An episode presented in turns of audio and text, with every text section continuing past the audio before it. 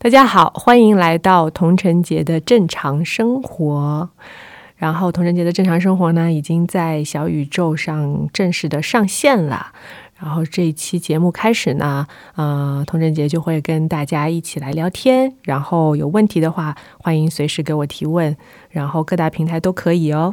嗯，呃，佟掌柜主要想在这个播客上面呢，来跟大家分享很多自己的心路历程啦，然后呃，自己最近在看的书啦，在听的音乐啦，包括电影啊、剧啊，呃，各种的文艺作品、舞台剧都可以。如果大家有想聊的，也可以随时留言给我们。然后呢，在后面几期，我们也会请到呃，佟掌柜的一些好朋友们、好姐妹们，呃，来到。我们的呃播客来跟大家一起聊天。如果大家有想要呃聊天的嘉宾的话，也可以告诉我们啊。